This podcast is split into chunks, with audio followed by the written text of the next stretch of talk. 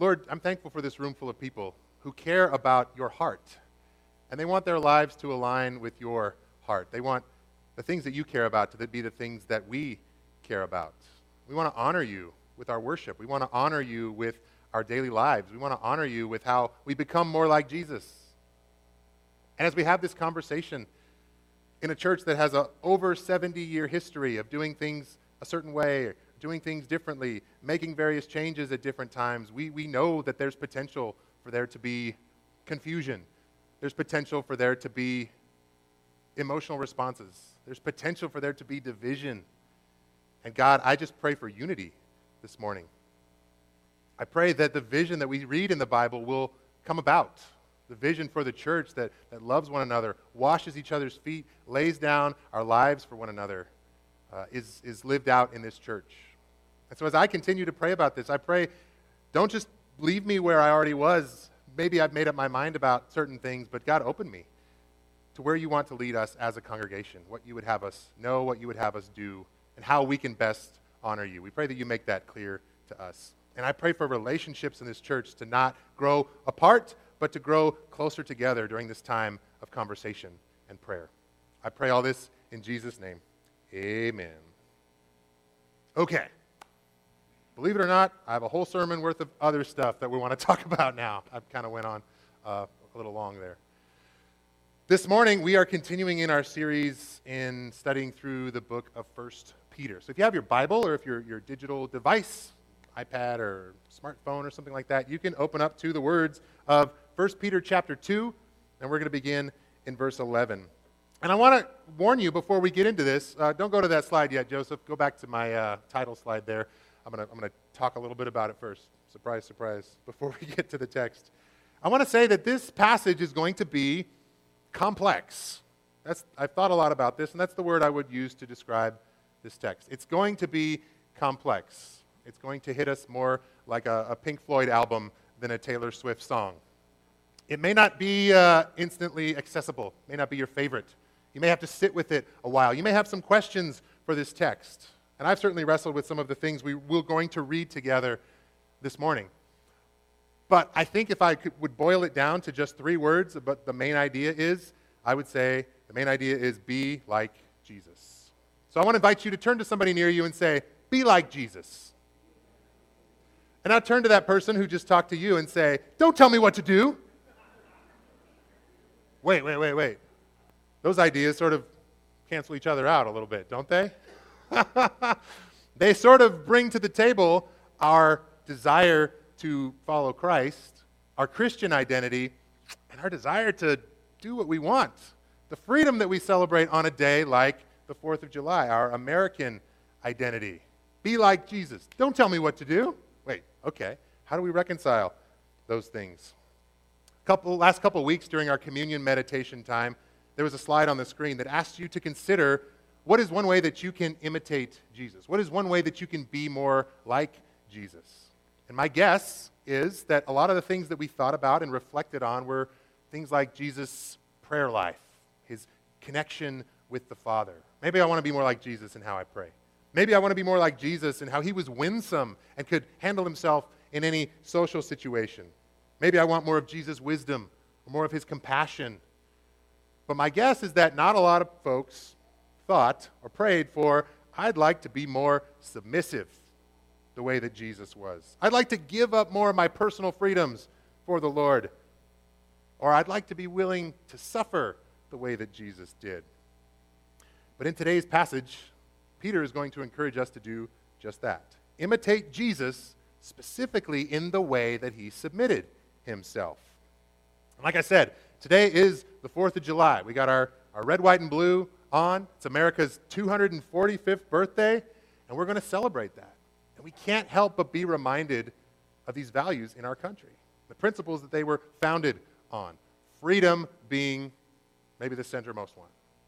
Freedom from tyranny, freedom to pursue happiness, freedom to do as much or as little as we want to do. And this year, as coincidence has it, the 4th of July falls on a Sunday, and here we are. And as also coincidence has it, and I'd love to say that I planned this, but I didn't, we are studying all the way through the book of 1 Peter, and the text that we're going to read says things like Live as free people, but do not use your freedom as a cover up for evil.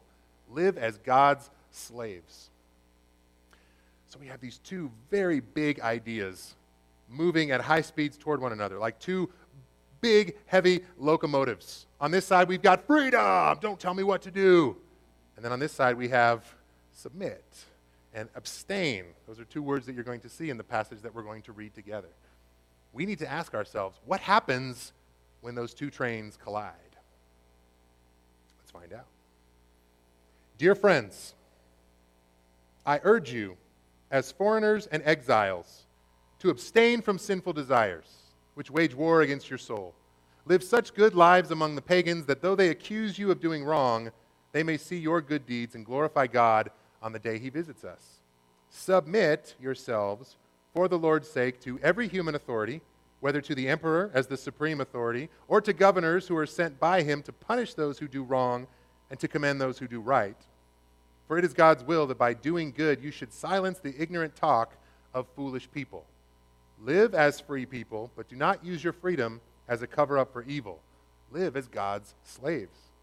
Show proper respect to everyone love the family of believers, fear God, honor the emperor. And he goes on in this letter, addressing slaves within a first century Roman household. Slaves, in reverent fear of God, submit yourselves to your masters, but not only to those who are good and considerate, but also to those who are harsh. For it is commendable if someone bears up under the pain of unjust suffering because they are conscious of God. But how is it to your credit if you receive a beating for doing wrong and endure it. But if you suffer for doing good and you endure it, this is commendable before God. To this you were called, because Christ suffered for you, leaving an example that you should follow in his steps. And then this description of Jesus He committed no sin, no deceit was found in his mouth. When they hurled their insults at him, he did not retaliate. When he suffered, he made no threats. Instead, he entrusted himself to, the, to him who judges justly. He himself bore our sins in his body on the cross, so that we might die to sins and live for righteousness. By his wounds you have been healed. For you were like sheep going astray, but now you have returned to the shepherd and overseer of your souls. In this complex passage, Peter is painting an image for us, and it's the image of doing the right thing for the sake doing the right thing so that God is glorified. Different people in different walks of life. If you're accused of doing something wrong, Peter says, shine the light of Christ. If you're a master or a person in authority, shine the light of Christ. If you're a slave, shine the light of Christ. Your faithfulness in doing good might be appreciated, it might be seen, it might be celebrated, but it also might not. People may never know about this. It might go unnoticed forever or for a time. But he says, either way, your call is to be blameless and develop a reputation for doing good in society. For it is God's will that by doing good, you should silence the ignorant talk of foolish people. Peter is showing us this is how things work in God's kingdom. And Jesus modeled this for us. When they hurled insults at him, he did not retaliate. When he suffered, he made no threats. Instead, he entrusted himself to him who judges justly. And like the young Peter that we've, we've talked about before and snapshots that we've seen of his life, we sometimes go to great lengths to avoid suffering and shame in our lives, and it's understandable. But when we look at Jesus, we see that he went in the opposite direction. He set aside his power. He allowed himself to be wronged. He sacrificed his own freedom for the sake of God's purposes. Now, I want to be clear. I don't think that suffering is the goal. I don't think that suffering is a good thing. I think that God's goal for his creation is peace, that shalom that we read about in the Bible. But while suffering and pain aren't good things, they can still reveal or they can produce goodness. And the best example of that is the cross. The suffering of Jesus produced so much salvation for people like us. We can celebrate that even though we can say, that wasn't a good thing. In March of 1965, some nonviolent demonstrators who were advocating for voting rights in the United States were confronted by law enforcement leaders. in Selma, Alabama. And many of the people who were demonstrating that day suffered the consequences of doing what is right. We line up in twos to walk from Selma to Montgomery. We're marching today to dramatize to the nation, dramatize to the world, that hundreds and thousands of Negro citizens of Alabama, but particularly here in the Black Belt area, denied the right to vote. I was wearing a backpack before it became fashionable to wear backpacks. I thought I was going to get arrested and go to jail, so in this backpack, I wanted to have something to eat. I had one apple and one orange. I had two books. I had toothpaste and a toothbrush. But we understood while we were walking through the streets of Selma that the sheriff of Selma and Dallas County had requested that all white men over the age of 21 to come down to the courthouse that Saturday night to be deputized to become part of his posse. We just kept walking. We come to the highest point on the Edmund Pettus Bridge. Down below, we see a sea of blue, Alabama State Troopers. We saw all of this water down below in Alabama River. Hosea Williams said to me, John, can you swim? I said, no. Hosea, what about you? He said, a little. I said, well, that's too much water in this river for us to jump. We must go straight ahead. A man by the name of John Cloud identified himself and said, I'm Major John Cloud of the Alabama State Troopers. Be detrimental to your safety to continue this march, and I'm saying that this is an unlawful. This is an unlawful march, will not be allowed to continue. You are ordered to disperse, go home, or go to your church. Disperse and return to your homes or to your church. I said, Major, may I have a word? He said, there will be no word. You saw these men putting on their gas masks. He said, troopers advance. Troopers here, advance. They came toward us, beating us with nightsticks, trampling us with horses, releasing tear gas.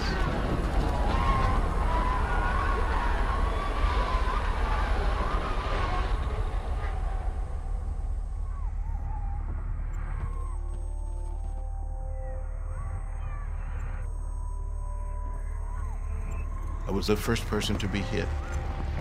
I was hit in the head by a state trooper with a nightstick. I thought I saw death. I thought I was going to down that bridge. I thought it was my last nonviolent protest. And all these many years later, I don't recall I made it back across that bridge to the church. I do recall being in the church they asked me to say something to the audience. And I stood up and said something like, I don't understand it. How President Johnson can send troops to Vietnam and cannot send troops to Selma, Alabama to protect people who only desires to register to vote. Uh, but as we think about this incident and what happened in Selma, we got to remember that there were Christians on both sides that Sunday morning. And what the world saw on television was one group of people who were beating and pushing and trampling and tear gassing another, and then another group of people who were imitating the suffering of Jesus. And this is not something that we are in a hurry to sign on for, but it's what Peter is describing here, I think. Live such good lives among the pagans that though they accuse you of doing wrong, they may see your good deeds and glorify God on the day he visits us.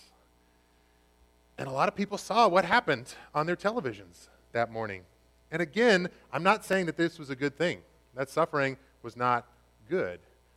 But good things can come from suffering. And some of the good things that came after what happened on the Edmund Pettus Bridge that day was that the president started to advocate for voting rights. And it led to the Voting Rights Act of 1965. So it's not good that they suffered, just like I don't think Peter is condoning the brutality of masters who beat their slaves, even though he's advising the slaves how to have a Christian response to what is happening there. But I am saying that in the face of violence, it creates an opportunity for people who are watching what is happening to ask themselves, who is doing the right thing here? And in the case of this, was it the deputies in their uniforms, or is it the humble men and women in their church clothes?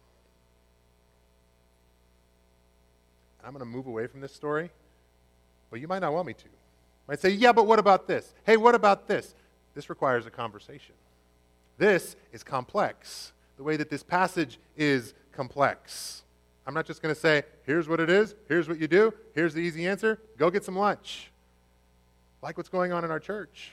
At any given time, it requires relationship, it requires conversation, it requires discernment, and it requires prayer. This is a hard passage that we're looking at together.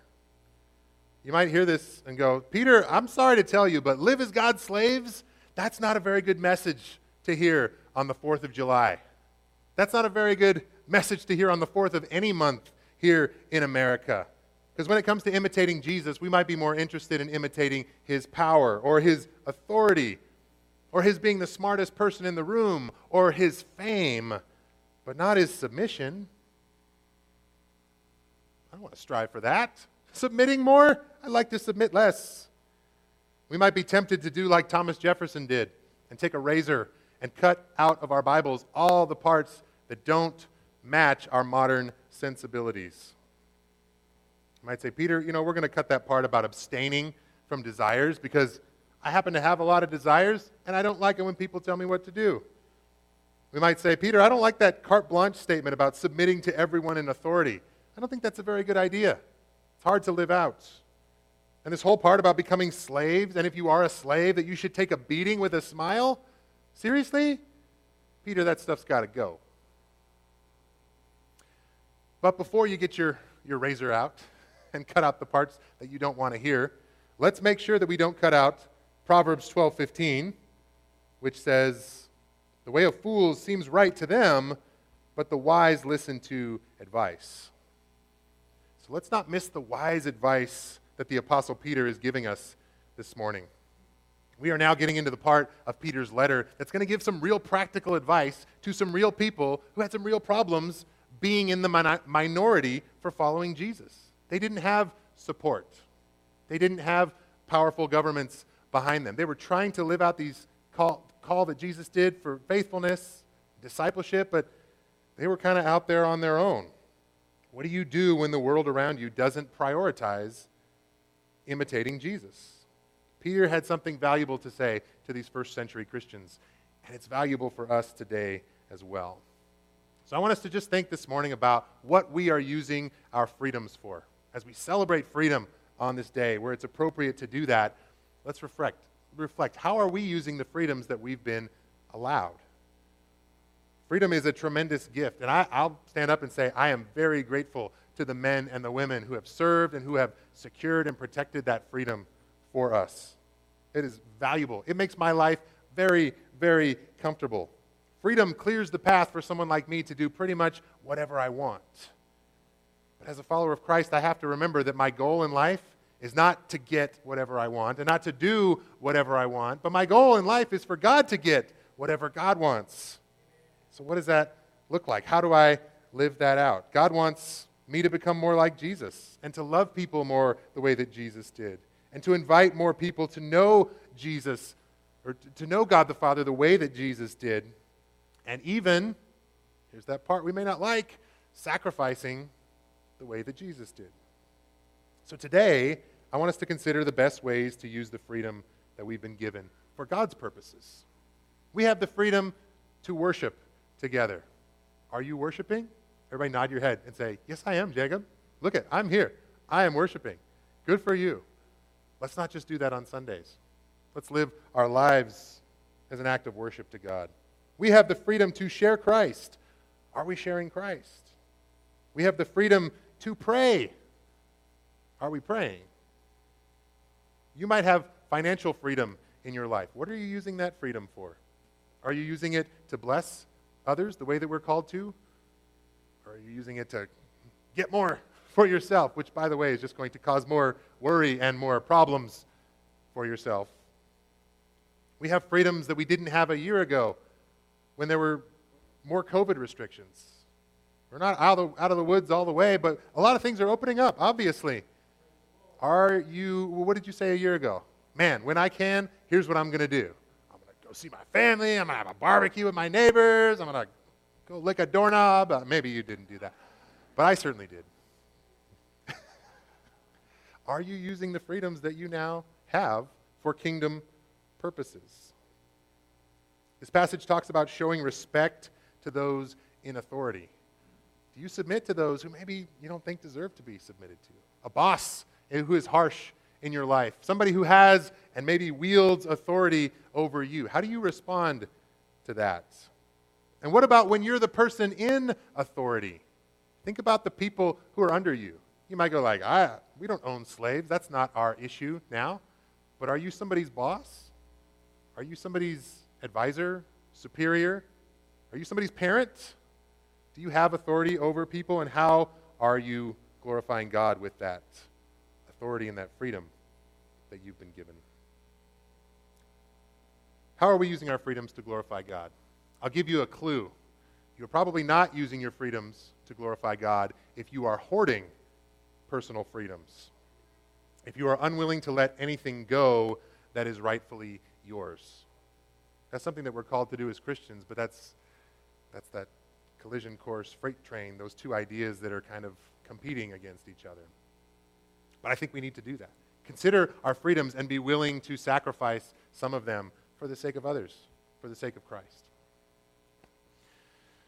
Lisa and I took the girls up to Oregon last week, two weeks ago. Uh, we did a family trip, and it was a road trip for a family reunion. It was 12 hours in the car. And so we had this fun idea. We said, hey, let's put a message on the back of our van. And I wrote, road trip with four kids. Buy me a drink. And I wondered, and then this is my, my Venmo account, to see if anybody wanted to make a donation so that we could get some Starbucks drinks on the road or something. And uh, I thought, hey, this is this is kind of just a fun idea. If nothing else, it'll give people a chuckle who are passing by while they're on their own road trips out on the freeway. Uh, I didn't know what would happen with this, but uh, we put this out there. I took a picture of it, I put it on social media, and by the end of our travel day, we got $150 in donations from people who said, I'm going to buy that guy a drink. Man, four kids, that's a lot. And we went, oh my goodness, this, that's way more than we expected. So we went, okay, we're going we're gonna have a great day at Starbucks. We're going to get some tasty beverages, maybe even put some of it into our gas tank. I mean, this was money that we didn't have before. We didn't really earn it, we didn't really deserve it. It was just suddenly it was there and we had it. And we said, you know what? Here's what we'll do instead. Let's set aside a little bit for, for the tasty beverages. But then let's donate the rest to Agape Villages. They don't, we don't need it. We didn't have it before. Let's do something good with it. And I'm not telling you this story so you can go, way to go, Jacob, you're a good guy, come on. That's not the point of this story. The point of this story is I think that's how we should think about the freedoms that we've been given. How much do you possibly need? Use the freedoms that you've been given for Christ's purposes, and then be willing to let some of the other ones go for the sake of someone else. I said at the beginning of this lesson that it was complex, and maybe you're starting to believe me now. But I also said you could boil it down to three words. And what were those three words? Be like Jesus. Good, you guys got the third one. That's important. Be like Jesus. And so I want to close this message with Peter's reminder once again about who this Jesus is that we are trying to follow and trying to imitate. Christ suffered for you, leaving an example that you should follow in his steps. He committed no sin and no deceit was found in his mouth. When they hurled their insults at him, he did not retaliate. When he suffered, he made no threats. Instead, he entrusted himself to him who judges justly. He himself bore our sins in his body on the cross so that we might die to sins and live for righteousness. By his wounds you have been healed. For you were like sheep going astray, but now you have returned to the shepherd and overseer of your souls. Let's pray together. Lord, make us like Jesus. Make us more like Jesus. Make us like Jesus in the fun ways. Make us like Jesus in the hard ways. Give us your spirit to give us discernment, wisdom, and understanding, and make us more like Jesus. We pray this in his name. Amen.